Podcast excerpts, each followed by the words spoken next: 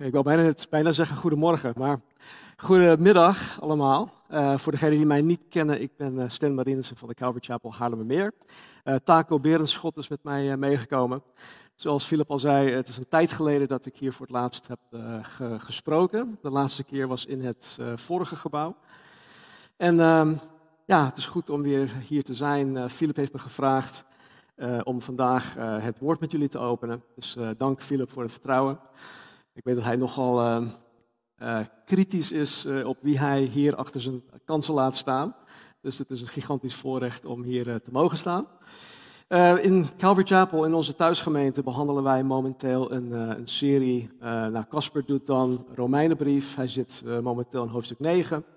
En ik in, uh, in mijn, uh, wanneer ik aan de beurt ben, uh, we doen het om de twee weken, uh, zijn wij bezig met een preekserie, dat heb ik genoemd Route zesenzestig. Waarin we dus elk Bijbelboek in vogelvlucht met elkaar doornemen. Zodat wij eigenlijk niet alleen de Bijbel beter leren kennen, maar vooral ook alle verbanden in de Bijbel. Zodat wij God beter gaan leren kennen. Zodat wij geestelijk gaan groeien uh, naar Jezus Christus toe. Zodat wij volwassen worden in ons geloof. Zodat Christus steeds meer gestalte in ons uh, gaat krijgen. En zodat wij uiteindelijk ook veel meer van God gaan houden. Want dat is het effect dat Gods woord uh, op het leven van zijn discipel heeft. En wat ons hierbij ook helpt, is door Jezus in alle Bijbelboeken te gaan ontdekken. En wat ik hiermee niet bedoel, is dat, dat je in elk Bijbelboek de naam Jezus Christus uh, tegen gaat komen.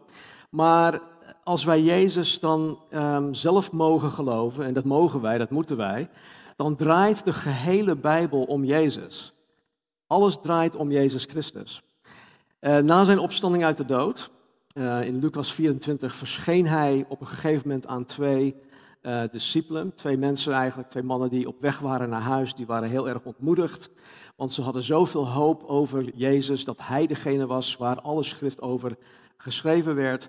Maar goed, Jezus uh, werd gekruisigd, hij werd gedood, hij werd begraven. En daardoor waren zij super ontmoedigd en dachten van, jongens, we gaan gewoon naar huis. Uh, het was leuk geweest, maar hij is het toch niet. En op een gegeven moment waren zij dus op weg uh, naar huis, ze waren aan het wandelen en al pratend, ineens voegde Jezus uh, zich bij hen en begon met hun te praten. En dan zegt hij dit in, uh, in het gesprek, in Lukas vierentwintig, vijfentwintig. Even kijken, hoe doe ik dit? Ja, oh kijk. Uh, Lukas vierentwintig, vijfentwintig tot met zevenentwintig. Jezus spreekt hier, hij zegt: O onverstandige en trage van hart, dat u het niet gelooft, al wat de profeten gesproken hebben. Moest de Christus dit niet lijden en zo in zijn heerlijkheid ingaan? En hij begon bij Mozes en al de profeten en legde hun uit wat in al de schriften over hem, over Jezus, geschreven was. Hoe zet ik hem uit? Ah, ik laat hem staan. Um, kijk, in dit gedeelte geeft Jezus zelf aan dat het gehele Oude Testament over hem gaat. En dit is dan ook mede de reden waar, um, waarom wij onze Route zesenzestig-studie doen. En waarom, ja, Route zesenzestig, misschien klinkt dit voor sommigen van jullie totaal niet bekend.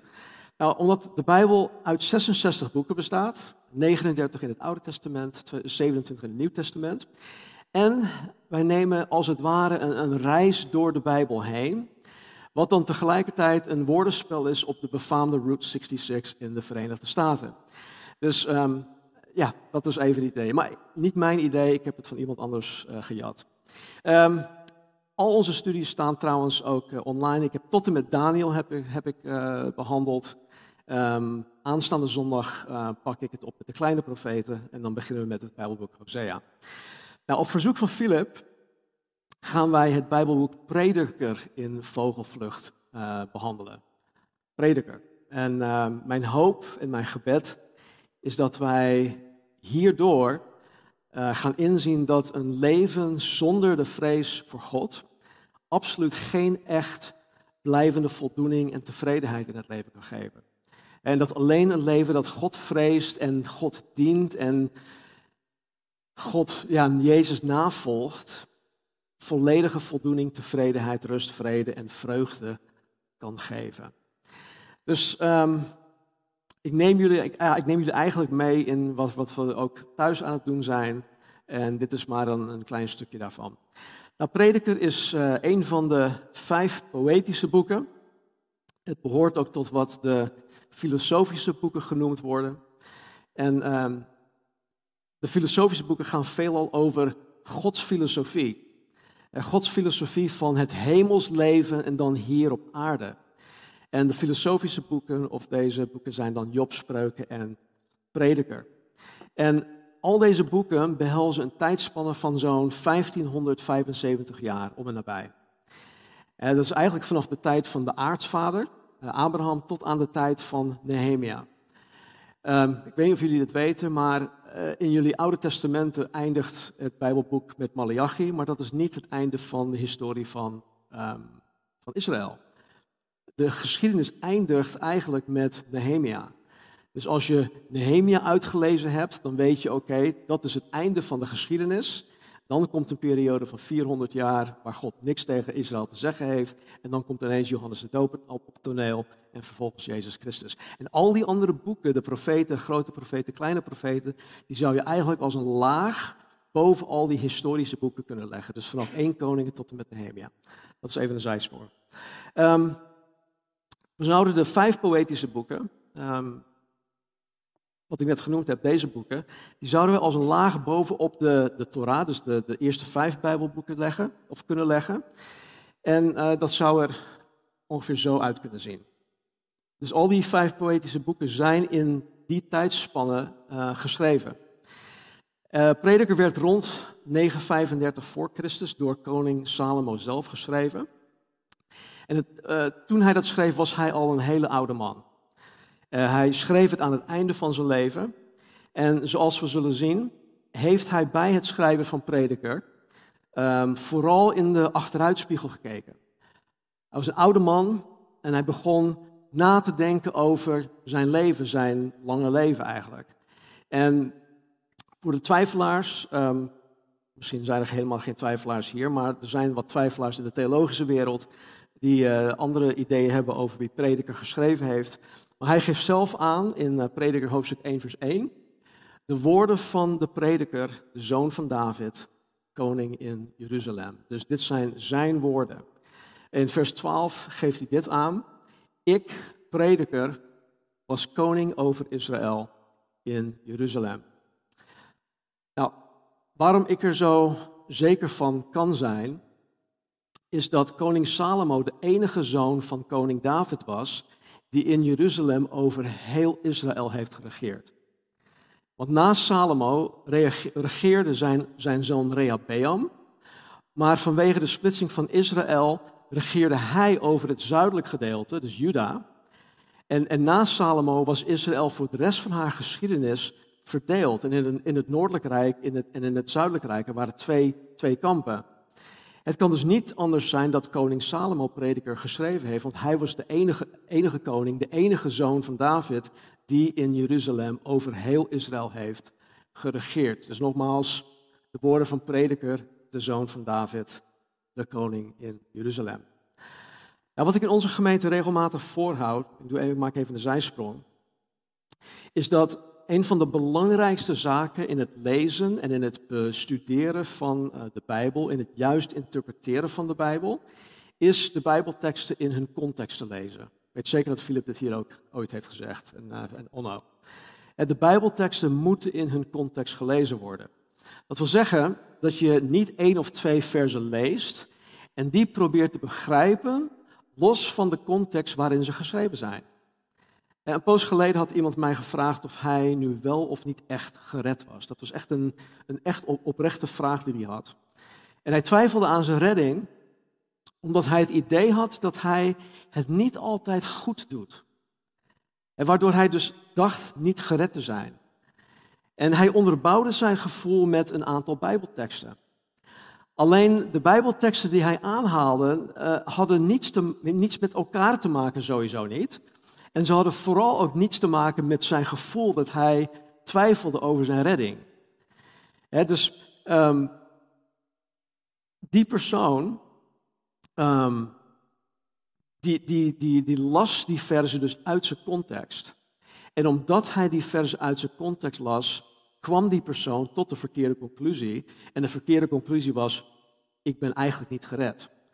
En daar is Satan altijd op uit om voor wat betreft de Heilige Schrift, het woord van God, jou en mij tot de verkeerde conclusie te leiden. Hij is er altijd op uit om ons tot de verkeerde, verkeerde conclusies te leiden.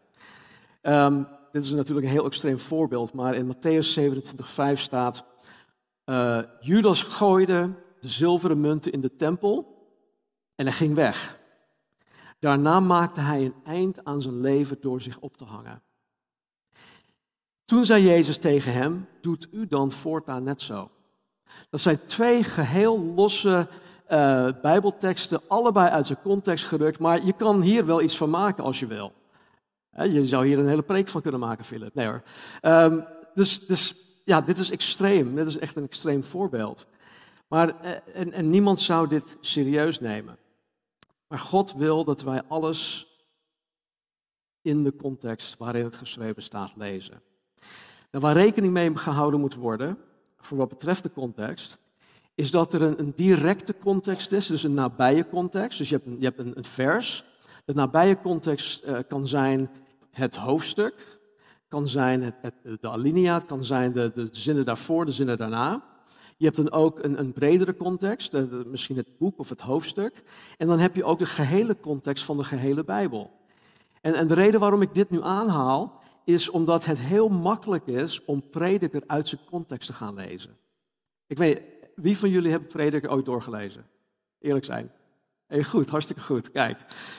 Um, bij Prediker is het echt belangrijk om rekening te houden met de nabije en met de bredere context. En onmisbaar in het lezen van Prediker is natuurlijk de gehele context van de gehele Bijbel. Um, Gods verlossingsplan door de hele Bijbel heen is bepalend voor hoe Prediker gelezen moet worden. Dus als je de, de context van de, de, de Bijbel niet, niet, niet weet, of als je niet weet wat Gods verlossingsplan is in de Bijbel, dan zou je uh, tot verkeerde conclusies kunnen komen als je Prediker dan leest los van die context. Nou, als wij dit nalaten, dan, ja, dan kan het je, je geloof, het, het kan je geloof, je geloof echt overhoop gooien. Dus houd het alsjeblieft in je achterhoofd wanneer je Prediker leest. Waar we ook rekening mee moeten houden bij het lezen van Prediker, is dat Prediker een onderdeel is van de poëtische boeken van de Bijbel. En die hebben een, een unieke schrijfstijl. Het is niet zoals een brief van Paulus, echt lineair, punt voor punt voor punt voor punt. Nee, het is, het is anders. En het is geheel door de Heilige Geest ingegeven.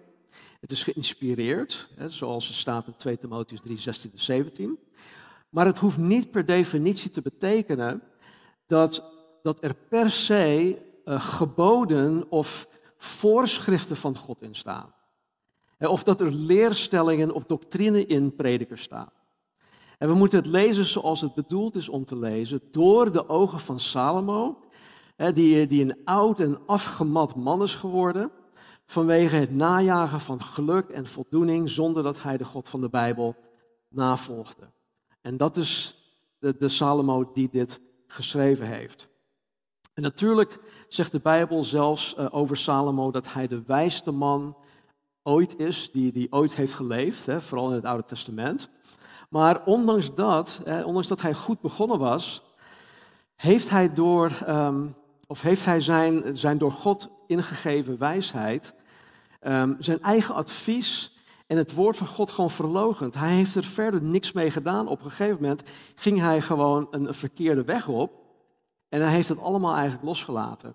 Waardoor hij voor het merendeel van zijn leven gewoon dood ongelukkig was. Dus wat wij in Prediker lezen, is wat Salomo achteraf gezien acht als ijdel en vluchtig, oftewel geheel zinloos.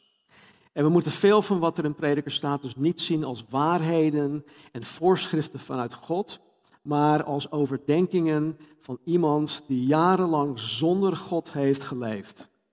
En dan zien we bijvoorbeeld dit in het begin van uh, hoofdstuk één al. Alle arbeid op aarde is een opeenvolging van zinloosheid. Het bouwen van luchtkastelen. Nou, als wij dit als Gods waarheid en instructie aannemen, dan heeft niets meer zin.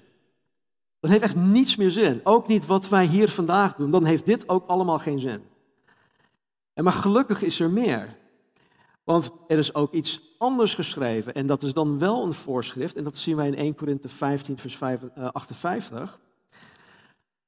Daarom, mijn geliefde broeders, wees standvastig, onwankelbaar.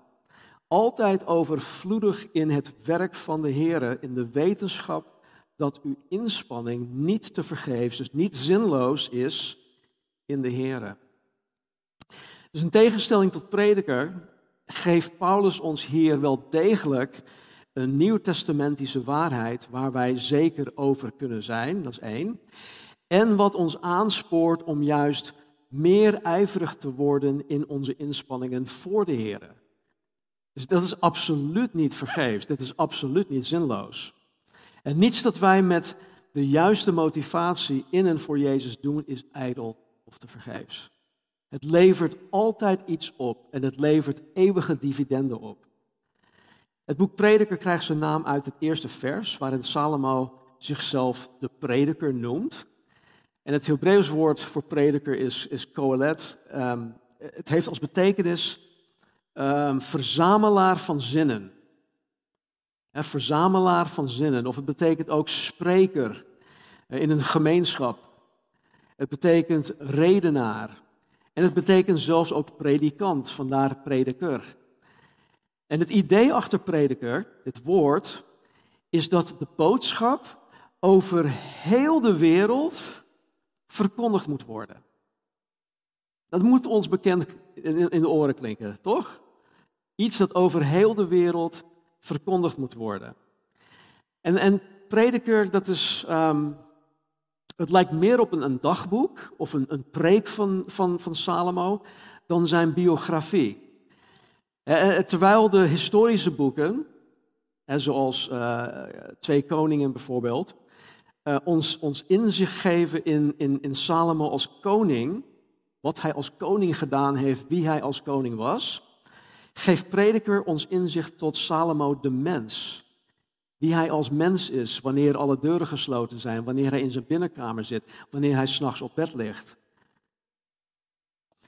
En het is eigenlijk een opsomming van alles dat Salomo als mens in het leven heeft bereikt en wat hij er zelf van vindt. Ik weet niet of jullie dat ooit doen, ik denk het wel. Hè, dat jullie gewoon nadenken over je eigen leven en misschien ook uh, aan het nadenken zijn over, joh, wat... Wat heb ik eigenlijk in het leven bereikt? Eh, soms, sommige mensen hebben het idee van, joh, mijn leven stond eigenlijk helemaal niks voor. Anderen die hebben het idee van, wauw, nou, God heeft me echt door al die jaren heen toch wel gaaf gebruikt. En ik heb dit mogen meemaken en dat mogen meemaken. En goed, als je dan nadenkt over je eigen leven en wat, wat, wat, je, wat je bereikt hebt of wat jouw leven betekend heeft in, in de korte tijd dat we hier zijn. Eh, Zo moet je dat zien, uh, zoals Salomo. Hij zat er gewoon over na te denken. En hij is daardoor tot een, bepaald, tot een aantal conclusies gekomen. Nou, er zijn eigenlijk, uh, nou, ik, wil, ik wil jullie drie sleutels geven om uh, ons te kunnen helpen om Prediker te kunnen begrijpen. En de eerste sleutel is het feit dat het hele boek naar een, een hoogtepunt toewerkt. He, dus het begint ergens, het begint met uh, vers, het, uh, volgens mij was het vers veertien, of nee, vers twee, aan het begin. Ik heb, sorry, ik heb geen Bijbel bij me, wat echt slecht is. Ik heb de papieren Bijbel niet meegenomen. Um, maar aan het begin zegt hij dus, alles is ijdel, alles is zinloos. Daar begint hij, maar hij werkt naar een hoogtepunt toe. Naar een eindconclusie. En de eindconclusie is dit. Uh, Prediker twaalf, vers dertien en veertien. Uh, ja. De slotsom van al wat door u gehoord is, is dit. Vrees God en houd u aan zijn geboden, want dit geldt voor alle mensen. God zal namelijk elke daad in het gericht brengen, met alles wat verborgen is, het zij goed, het zij kwaad. Dit kan je aan de ene kant heel erg blij maken. Het kan je, als je fout bezig bent, aan de andere kant ook heel erg bang maken. Met alles wat verborgen is, het zij goed, het zij kwaad. En dit is de, de, de keiharde conclusie van Salomo. En dit is uiteindelijk waar ieder mens rekening mee moet houden, of ze het nu willen of niet. En geen enkel onderdeel van het boek Prediker kan dus juist begrepen worden als het losgemaakt wordt van, van zijn conclusie. De tweede sleutel is het leven onder de zon. Hij gebruikt die term heel vaak. In de eerste tien hoofdstukken zo'n kleine dertig keer dat, dat hij deze term gebruikt, onder de zon. En het is de sleutel dat het geheim van het boek eigenlijk opent. En alles dat Salomo nagejaagd heeft, is daarop gebaseerd. Onder de zon. En deze uitdrukking, onder de zon, betekent dat je het leven puur ziet op het niveau van onder de zon. Dus als het ware op de begane grond. Je kijkt alleen maar door menselijke ogen, hier op aarde, onder de zon. Aan deze kant van de eeuwigheid, onder de hemel. En dus zonder enig benul van, van absolute waarheid. Zonder enig benul van morele waarden. En het laat alle vormen van, van verlichting door God gewoon achterwege. Het houdt totaal geen rekening met God en met zijn woord en met zijn verlichting, met de geest. Nada, helemaal niks. En dit is eigenlijk hoe niet-gelovigen, ook nu, anno twintig tweeëntwintig, het leven zien. Dit is hoe zij in het leven staan. Onder de zon, op de begane grond. En alles dat Salomo najaagde, al zijn bezigheden, die waren beperkt tot, tot dit niveau van leven, onder de zon. Aards, het was werelds, het was tijdelijk, het was eindig in plaats van oneindig. En ondanks dat Salomo het woord God zo'n veertig keer in dit boek noemt, slaat hij geen acht op de Heilige Schrift, het woord van God. En wat hierin ook zo opvallend is, is dat Salomo het woord Elohim voor God gebruikt. Wat een meer algemene naam voor God is, of een meer, het, het wordt zelfs gebruikt voor andere goden. Het is Elohim. Hij gebruikt dat woord in zijn boek. En hij gebruikt dus niet Gods unieke naam Yahweh, wat alleen duidt op de enige echte God van de Bijbel. Dat komt in geen enkele keer in Prediker voor. Yahweh, de God van de Bijbel. Dus Salomo praat over God, en zoals veel mensen vandaag de dag ook over God praten. Hij praat over God in een algemene zin, zelfs zoals niet-gelovigen over God praten. En Um, Ja, niet-gelovigen, die praten dus absoluut niet over, over Yahweh, de God van de Bijbel. Dus waar Prediker uiteindelijk om draait, is de zoektocht van de natuurlijke mens. De zoektocht van je buren, je familieleden, je gezinsleden, je collega's, je schoolgenoten, noem maar op. Het is de zoektocht van de natuurlijke mens die geheel los van de God van de Bijbel de zin van het leven probeert te vinden. En iedereen is op zoek naar iets. Vraag het aan elk willekeurig mens die je tegenkomt. Wat is de zin van het leven? Wat is de zin van jouw leven? Waar ben jij naar op zoek? Vaak als ik in uh, gesprekken raak uh, met mensen over uh, mensen die een bepaalde geaardheid hebben of een bepaalde gezindheid hebben, dan probeer ik uit te leggen vanuit Gods oogpunt uh, ja, wat dat uiteindelijk vanuit Gods oogpunt betekent. En het eerste, vrijwel een van de top drie dingen die ik dan krijg te horen, ja, maar als ze maar gelukkig zijn. Weet je, of soms hoor ik ouders spreken over hun kinderen. Ja, maar ik wil, weet je, het maakt me eigenlijk helemaal niet uit. Ik wil gewoon dat ze gelukkig zijn. Dus geluk is eigenlijk een van de dingen die mensen najagen. En je kan geluk niet krijgen als je geluk najaagt. Dat is ook de conclusie die Salomo trekt. En dus um, zijn kijk op het leven, zijn kijk op God, op normen en waarden, zijn kijk op moraliteit, geluk, de dood en de eeuwigheid wordt geheel bepaald door het negeren van het woord van God. Hij ziet het leven puur vanuit een humanistisch en vanuit een materialistisch oogpunt. En zonder de openbaring die het woord van God geeft, zouden ieder van ons hier tot dezelfde conclusies over het leven onder de zon komen als Salomo. Dat is gewoon zo. En daarom is Prediker, denk ik, een echt een doeltreffend boek voor evangelisatie. Ik weet niet of je er ooit bij stil hebt gestaan. Misschien pak je als, als eerste Johannes drie vers zestien of wat andere bijbelteksten. Romeinen drie vers drieëntwintig, zes drieëntwintig, uh, Romeinen tien vers vijftien. En noem maar op. Je, pakt, je grijpt altijd wel naar iets vanuit het Nieuw Testament. Maar ik wil je dit meegeven. Als je wil gaan evangeliseren, als je wil in gesprek wil gaan met iemand, hè, waar je misschien meerdere malen een gesprek kan voeren. Niet iemand vluchtig in een soort, uh, hoe noem je dat, een elevatorgesprek, waar je twintig seconden de tijd hebt. Maar dus als je gewoon meer, meer gesprekken met iemand kan hebben, neem hun mee naar het Bijbelboek Prediker. Het is, het is echt een doeltreffend boek voor evangelisatie, want het laat ons precies zien, en het is vooral ook goed voor ons, hoe de natuurlijke mens in het leven staat. En als wij, als wij dat weten, dan kunnen wij juist met de oplossing daarop inspelen. Een zekere William MacDonald schreef dit, ik citeer. Op een bepaald moment in zijn leven wilde Salomo de ware betekenis van het menselijk bestaan vinden. Hij was vastberaden om het goede leven te ontdekken. Maar er was een zelf, sorry, maar er was een zelfverkozen voorwaarde voor deze zoektocht. Hij zou het zelf doen. Hij zou onder de zon op zoek gaan naar het hoogste goed in het leven. Einde citaat. En zoals we lezen is het hem niet gelukt. En zo zal het ook geen enkele persoon hier op aarde lukken om dat te vinden. En in principe vertegenwoordigt deze Salomo de humanist of de materialist, die het leven geheel los van God probeert te vinden en het ook probeert uit te leggen. En nogmaals, daarom is Prediker juist zo'n goed boek om te kennen. Omdat wij erdoor uh, inzicht zullen krijgen in hoe mensen in de wereld om ons heen denken en ook waarom zij zo denken. Nou, de derde sleutel is dit.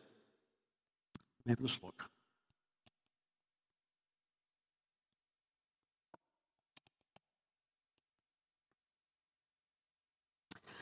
Um, De derde sleutel is, is als volgt, en dit is een uitdrukking. Een en al vluchtigheid. Dat is wat Salomo zegt. Een en al vluchtigheid. Of zoals het in de Statenvertaling staat, ijdelheid der ijdelheden. Ik vind het zo mooi, in de, in de King James vertaling staat er vanity of vanities.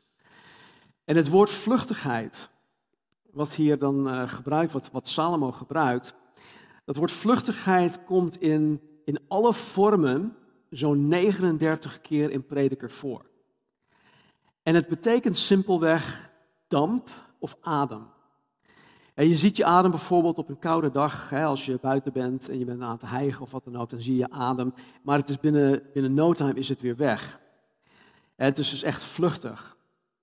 En de vluchtigheid spreekt van alles dat in het leven vluchtig, tijdelijk, onbevredigend en teleurstellend is. En voordat Salomo tot zijn eindconclusie komt, wat in hoofdstuk twaalf staat, wat we net gelezen hebben, komt hij eerst tot zijn conclusies um, dat het leven zonder God, dat wil zeggen zonder rekening met God te houden, zonder God te willen kennen en dienen, zonder God te willen gehoorzamen, zonder God na te volgen, dat dat leven zonder God, dat dat leven ijdel en vluchtig is. De rest van het boek, als we beginnen bij hoofdstuk één, en dan komen we uit op hoofdstuk één vers drie, de rest van het boek is eigenlijk een uitleg of een commentaar op, op uh, Prediker één vers drie. En dat staat uh, hier als volgt. Welk voordeel heeft de mens van al zijn zwoegen waarmee hij zwoegt onder de zon? Dat is een vraag. Welk voordeel heeft de mens van al zijn zwoegen waarmee hij zwoegt onder de zon? En in het boek staat het zo. Wat bereikt een mens met al zijn harde werken hier op aarde? Waar Salomo uiteindelijk op uitkomt, is dat een leven dat geleefd wordt zonder God, een ijdel en vluchtig leven is. En vanuit de eeuwigheid bekeken, dus echt vanuit Gods oogpunt, zal zo'n leven tot niets van waarde leiden. Niets van eeuwigheidswaarde. Het is leeg, het is vluchtig, het is ijdel. En ik ben nu al een poosje christen, maar als ik terugdenk naar mijn leven voor Christus, en als ik dan nog weet dat er vrienden waarmee ik toen omging, dat die nog steeds datzelfde leven leiden, en als ik dan met hun praat over hun leven nu, dan, dan hoor ik alleen maar hoe leeg hun leven is. Het is echt leeg. Het gaat om niets van waarde. Het gaat alleen maar om hele oppervlakkige dingen en, en het is gewoon leeg, het is ijdel, het is vluchtig. Een zekere Bijbelleraar, die heet J. Sidlow Baxter, die wijst op tien algemene gebieden waarop, um, of, waarop, waarin Salomo de vluchtigheid van het leven um, zag. En ik ga nu niet alle, alle tien noemen, maar ik heb er wel vijf uitgekozen. De vluchtigheid van menselijke wijsheid. Dat is een van de dingen die J. Sidlow Baxter noemt. De vluchtigheid van menselijke wijsheid. Of anders gezegd, de vluchtigheid van eigen wijsheid. Er staat in um, hoofdstuk twee, vers vijftien en zestien dit. Toen zei ik in mijn hart, zoals het lot van de dwaas ook mezelf treft, waarom ben ik dan toen zo bovenmate wijs geweest? Ik sprak in mijn hart, ook dat was vluchtig. Er is immers voor eeuwig niet meer herinnering aan een wijze dan aan een dwaas. Wat er nu is, wordt in de dagen die komen allemaal vergeten. Hoe sterft de wijze met de dwaas? Kortom, het is treurig. Hij is tot de conclusie gekomen, het is gewoon treurig. De wijze, hoe wijs hij ook is, hoe wijs Salomo ook was, hij sterft evenals de dwaas. He, dus ook menselijke wijsheid, eigen wijsheid, is ijdel, het is vluchtig. Zonder God is dat gewoon waardeloos. Het tweede wat uh, genoemd wordt, is de vluchtigheid van het zwoegen of van het harde werken. He, ik heb niks, tegen, niks op, tegen op, op hard werken. We moeten allemaal, denk ik, geloof ik, uh, hard werken. Zo ben ik ook opgevoed om een harde werker te zijn. Daar is niks op tegen. Maar je kan daar ook in doorslaan. Je kan je werk je leven maken. Je kan je werk je afgod maken. En dan schrijft hij in vers eenentwintig het volgende. Een mens werkt hard met wijsheid, met verstand en met kennis van zaken. Maar hij moet uiteindelijk alles achterlaten voor iemand die er niets voor gedaan heeft. Ook dat is allemaal vluchtig. Het is een treurige zaak.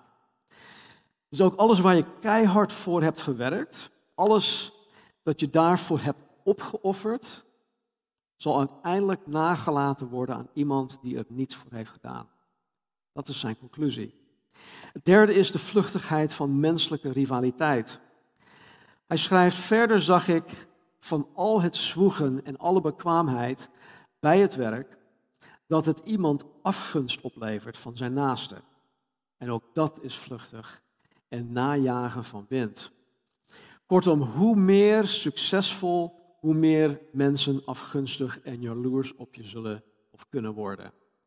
En helaas gebeurt dit zelfs binnen de kerkelijke wereld, dat wanneer iemand echt gezegend wordt door de Here, hè, er worden, de, de, de gemeente draait goed, de mensen zijn gezond, ze zijn goed onderwezen, ze dragen vrucht, uh, ze vermenigvuldigen zichzelf, ze dienen en noem maar op en uh, ja, de Here voegt toe.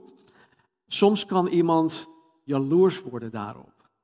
Soms kunnen mensen, zelfs voorgangers, afgunst hebben voor mensen zoals dat waar God zegent. En wat zegt um, ja, Salomo? Ook dat is vluchtig en najagen van wind. En de volgende is um, de vluchtigheid van roem, roem en, on- en bekendheid. Uh, dat is nee, de vorige. Alle, min- alle mensen liepen achter de nieuwe koning aan. Alle mensen op aarde. Ze waren allemaal blij met hem. maar later werden ze ook over hem ontevreden. Het heeft geen zin om door iedereen bewonderd te worden. Je bereikt er niets mee. Kortom, het willen behagen van mensen, even het juist, vanuit het juiste perspectief, heeft totaal geen zin. En daarom is vrees voor mensen ook totaal zinloos. Het is een, het is een, een valkuil. Het is een strik, zoals Spreuken dat ook noemt. Er is één, er is maar één, die de mens moet vrezen en behagen, en dat is de levende God van de Bijbel. Daarmee wil ik niet zeggen dat wij geen respect naar elkaar moeten tonen, of dat wij de ander niet uitmuntender moeten achten dan jezelf. Maar wij horen alleen uiteindelijk God te willen behagen. En wanneer dat je motivatie is, dan zal God je gunst geven bij mensen. Dan gaat het echt vanzelf. En dat gaat vooral om, om gunst en, en een goede reputatie, een goede naam. Sommige mensen willen um, graag gezien, wo- graag, uh, gezien worden.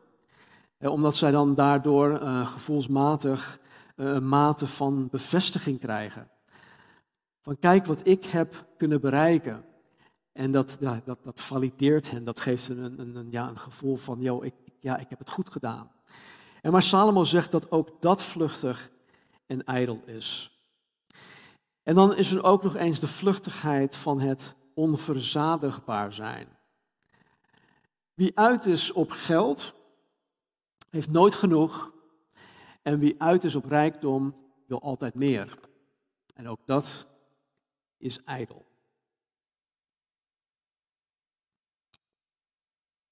De naam J D Rockefeller zeggen jullie waarschijnlijk helemaal niks.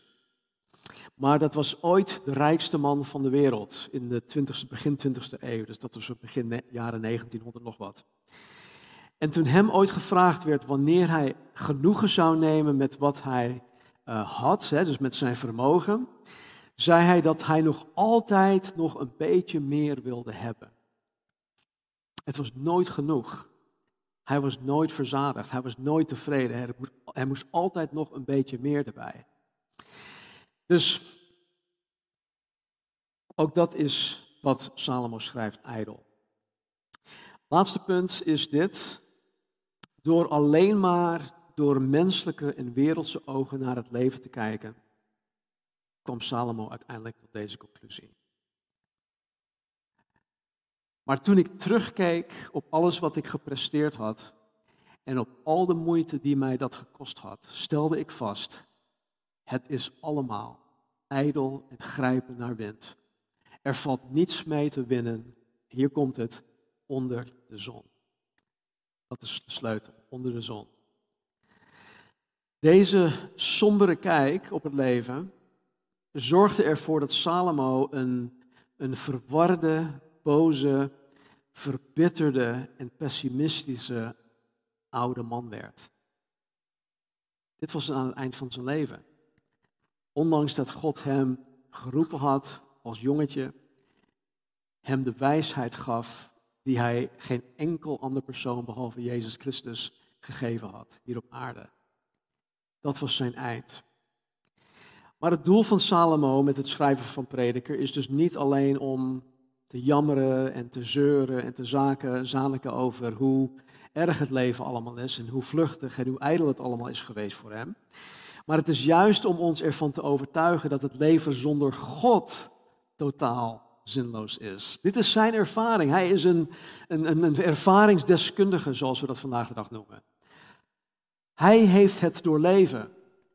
Hij heeft jarenlang onder de zon getracht alles te vinden wat zijn hartje begeerde. En zijn eindconclusie is dat het allemaal zinloos en ijdel is geweest.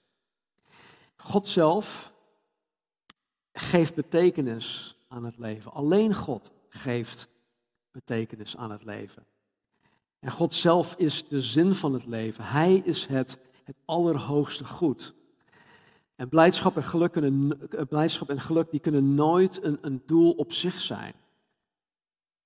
En dat zie je om ons heen. Mensen die, die, na, die jagen blijdschap en geluk na. Ik, ik zie heel weinig blijdschap en geluk om me heen. En, en de praktijk bewijst dat blijdschap en geluk gewoon nergens te vinden zijn, vooral niet zonder God onder de zon.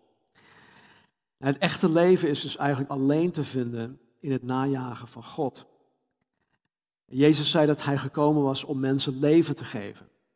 Leven en overvloed. En dan bedoel ik niet materialistische overvloed, maar overvloed waardoor je zoiets hebt van, oh, mijn hart is verzadigd, ik ben tevreden, ik ben gezegend, oh, ik ben zo dankbaar. Mensen, dit is, dit is ja, een, een geweldig um, voordeel van het christen te mogen zijn. Het is een geweldig voordeel van het vergeven te zijn van je zonden. Het is een geweldig voordeel van verzoend te zijn met God de Vader.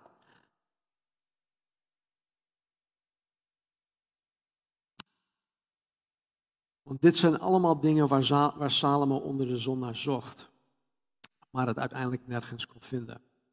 Vandaar dat hij uiteindelijk uitgekomen was op zijn eindconclusie: vrees God en houd u aan zijn geboden. Het juiste en het allerbeste wereldbeeld is één waarin God het doel is. God is het doel. En de vraag die jullie jezelf regelmatig moeten gaan stellen, want hè, we zijn nogal wispelturig, ook in onze toewijding naar God toe, is: wat is mijn doel? Wat is mijn doel in het leven? Waarom wil ik dit? Waarom kies ik daarvoor? Is het omdat ik, me, omdat ik God met mijn leven, met heel mijn leven wil verheerlijken? Omdat ik getuige wil zijn van Jezus Christus? Omdat ik zijn heerlijkheid wil weerspiegelen naar de mensen om mij heen? Of is het toch omdat ik, ja, ik wil toch eigenlijk dit doen? Ik, ik, ja, ik heb het verdiend. Um, ik werk zo hard. Uh, noem maar op en, en ga zo maar door. Er, zijn, er is altijd wel een reden waarom je voor jezelf kan kiezen. Maar het doel is juist God zelf. De centrale boodschap van Prediker is dat het leven zonder God leeg is. Volkomen leeg. Een zekere theoloog uit de zeventiende eeuw, Pascal genoemd, schreef dat er een leegte in het mensenhart is in de vorm van God. Met andere woorden, er is een leegte in het hart van de mens die alleen God zelf kan vullen of vervullen. En mensen proberen die leegte dan met allerlei andere dingen te vullen, maar per saldo eindigen zij altijd leeg en bankroet. En dat zie je ook om je heen. En mensen hebben Christus nodig. Niet om geluk te hebben of om blij te zijn, maar omdat zij verzoend moeten worden met God de Vader. Omdat zij vergeven moeten zijn van hun zonde. Omdat zij eeuwig leven zullen hebben en niet de verdoemenis in hoeven te gaan. Nog een uh, theoloog uit de vierde en vijfde eeuw, een zekere Augustinus, zei dit: U hebt ons gemaakt, o Heere, voor uzelf. En onze harten zullen geen rust vinden totdat het in u rust. Dat is waar. Je zal geen rust vinden totdat je hart rust in God zelf. En dan ook nog eens Johannes hoofdstuk vier, vers dertien en veertien. Jezus sprak op een gegeven moment tegen de vrouw um, bij de bron. En hij zei: ieder die van dit water drinkt, hè, dus van het water uit de put, die zal weer dorst krijgen. Dat is gewoon een feit. Maar wie drinkt van het water dat ik hem zal geven, zal in eeuwigheid geen dorst meer krijgen. Maar het water dat ik hem zal geven, zal in hem een bron worden van water dat opwelt tot een eeuwig leven. En hiermee zegt Jezus dat alleen hij ons kan bevredigen en verzadigen. Alleen hij kan die leegte in het diepst van ons binnenste vullen. Alleen hij. Niets en niemand anders. De apostel Johannes vat eigenlijk de hele boodschap van Prediker samen in deze woorden.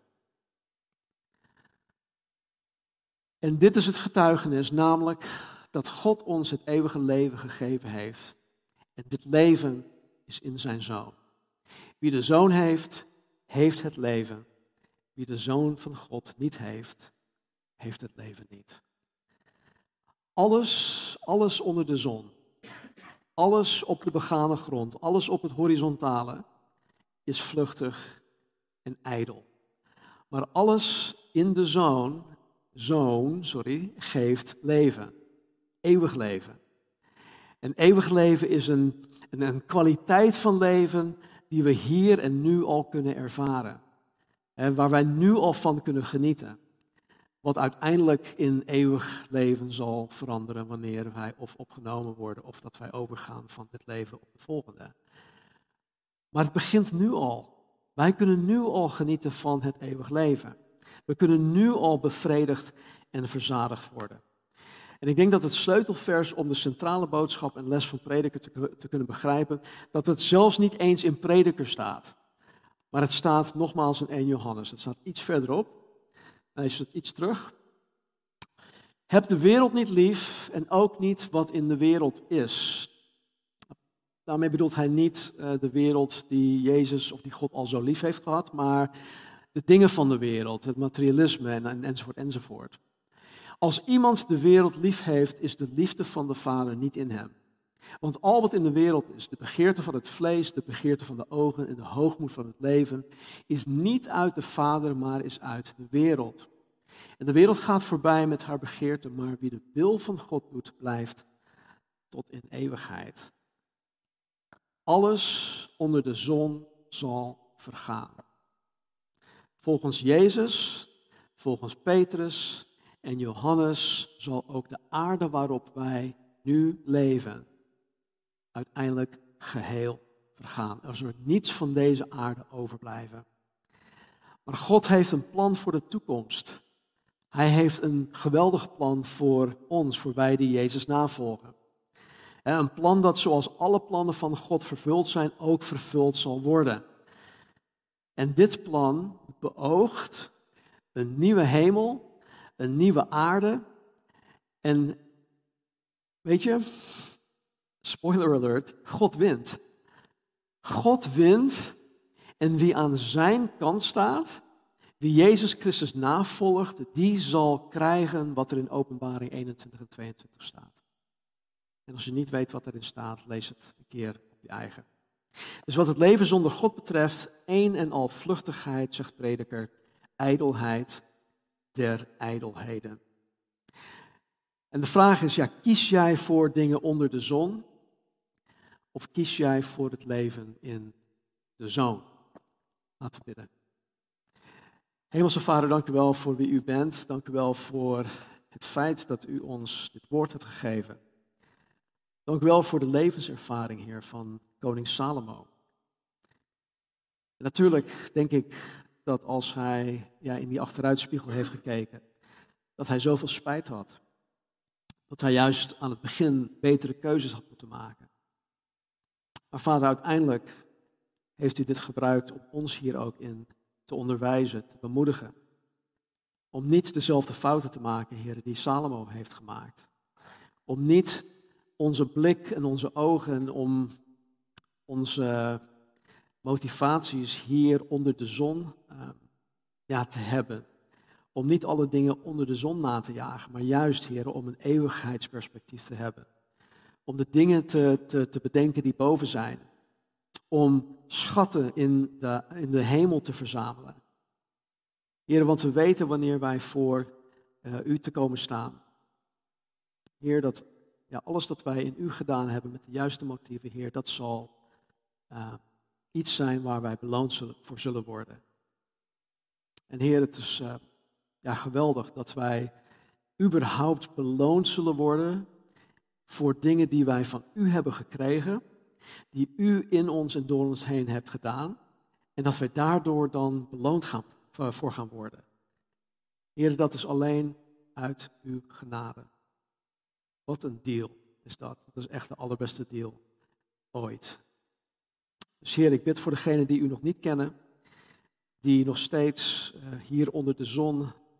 Um, ja, hun geluk, zo- hun geluk zoeken. Heer, trek hen naar Jezus Christus toe, alstublieft. Jezus, u zei zelfs twee keer toe dat niemand tot u kan komen tenzij de Vader hem of haar trekt. Dus Vader, bid, ik bid dat u deze alstublieft naar Jezus toe zal trekken. En voor ons, Heer, wij die u kennen, wij die u willen navolgen, help ons om u als doel te hebben. Elke dag opnieuw. Help ons elke dag om goede keuzes te maken. Om ons leven over te geven aan u. Tot eer en glorie van uw naam. In Jezus' naam. Amen.